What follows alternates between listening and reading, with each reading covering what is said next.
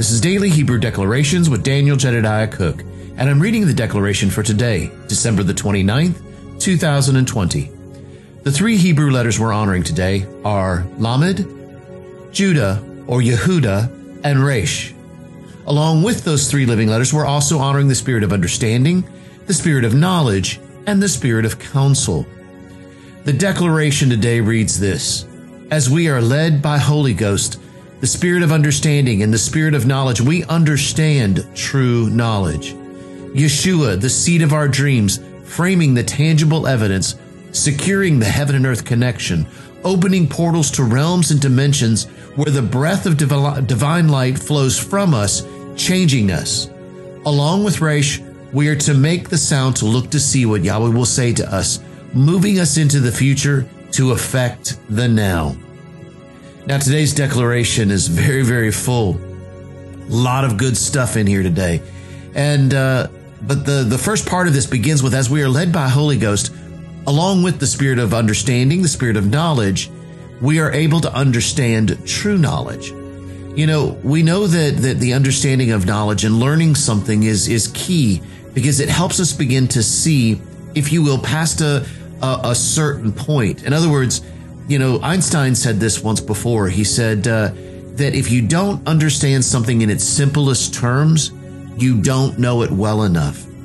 Knowledge helps us to be able to look, to relook, to to dig in deeper, to to discover and so on to the point where we can see it from all sides, at least as much as we can we have the understanding of being able to see it from all sides. And then with that place be able to break it down in a very, very simple way so that it could be understood very easily.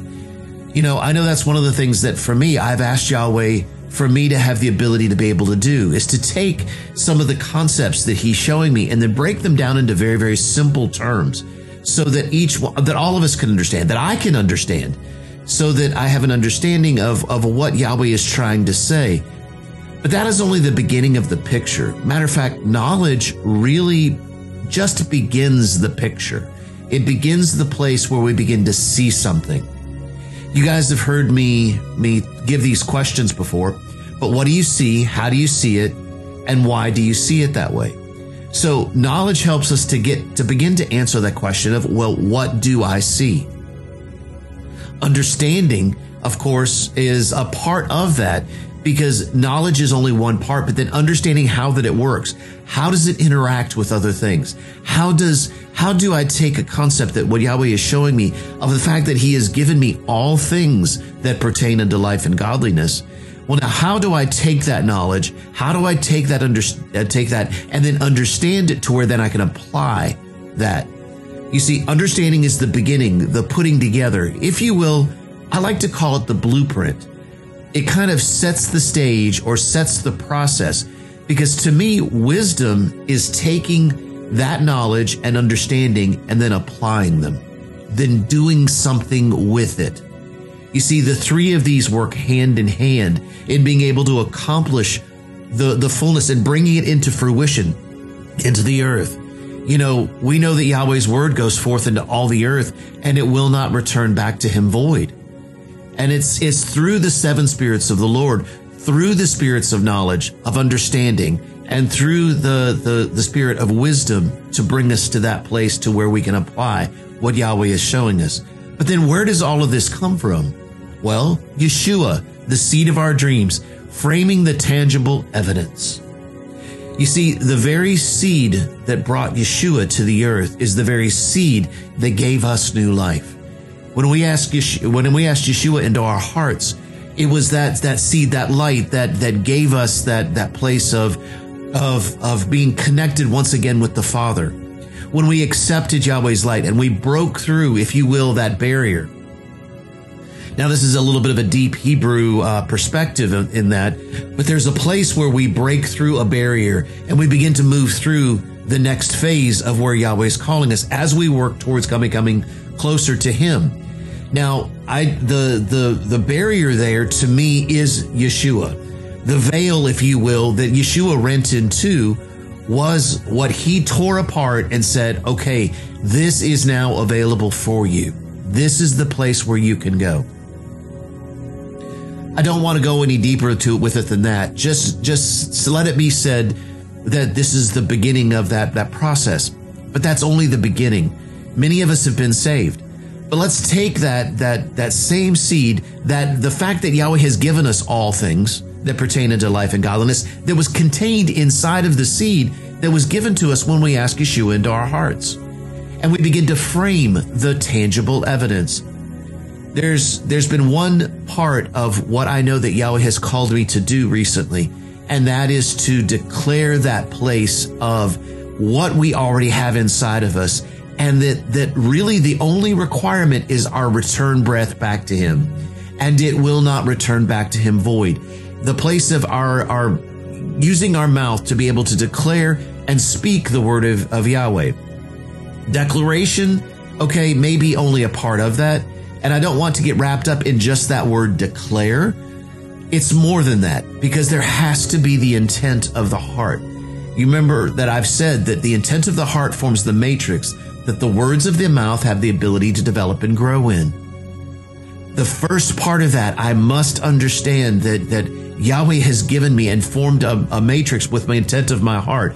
Is the intent of my heart to, to Yahweh? Is the intent of my heart to Yeshua? Is the intent of my heart that connection with Him? Or is the intent of my heart to walk through walls? Is the intent of my heart to, to trans relocate? All of those things are great and i'm not i'm not knocking them at all because in him we can do all things. We can do those things. I'm just saying what is the intent? Focus on what the intent is. I am not going to beat myself up because i may or may not have done those things. But because it's it's it's it's silly to for me to to beat myself about about something that that's like that. What is the intent of my heart? Is the intent of my heart yeshua is the intent of my heart the fullness of Yahweh? Is the intent of my heart being with Him? Or is the intent of my heart walking through the walls? Or whatever it may be. You see what I'm saying? I want my intention, the fullness of all that I am, to be in Him. And it is. And to every bit of, of moment that I have and every thought that I have, I want to take under the the the the covering of Yahweh and the covering of the, the, the blood of Yeshua if you were, if you will, taking every thought captive. You know, it's funny. I recently learned that, that when we, you know, we cry a lot about original intent and I do as well. Don't get me wrong. This is, this is a deep, deep cry. I want to go back to original intent. And then I learned from a Hebrew perspective that when we talk about original intent, we talk about that time of Adam, that time where Yahweh was walking and talking with him in the cool of the day.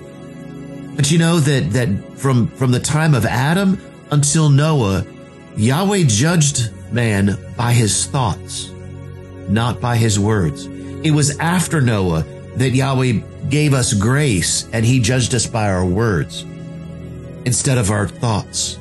So when we start crying about original intent, makes me makes me begin to think a little bit more. Now wait a minute. because sometimes my thoughts are not in the place that they need to be. And and I and I realize that, but I pull them under the grace of Almighty Yahweh. I pull them under the, the fullness of Almighty Yahweh. I take every thought as as as much as I can. I take every thought captive with everything that's in my heart. There's parts of me that cries out and says, "But why are these thoughts here?" And uh, Yahweh, I give these to you. I give this part this this thought process. I give this purpose to you. I give every component of this because I do want original intent. I do want this place of, of the fullness of you. And so it's in that place where Resh begins to speak. Because Resh sets us apart to be holy unto Yahweh. Resh is that place of putting on the mind of Christ, taking those thoughts captive, letting the mind of Christ, the blood of his covenant that pours over top of us, that covers everything from the tip of our heads to the bottom of our feet.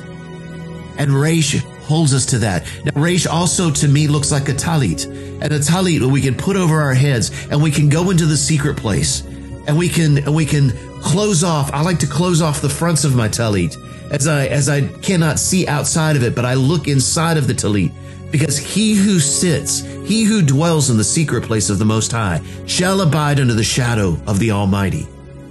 The Batsal of the Almighty. The word Hebrew word for shadow there is batzal, the house, the the the beit, the place of covenant, the place of of fullness, the zadi, the place of standing in the fullness of righteousness, and the lamed, the the place of teaching and learning, and the place of the heart of Almighty Yahweh. See, when we say batzal, when we say shadow of Almighty, that's exactly what we're talking about. The depth of Yahweh's heart.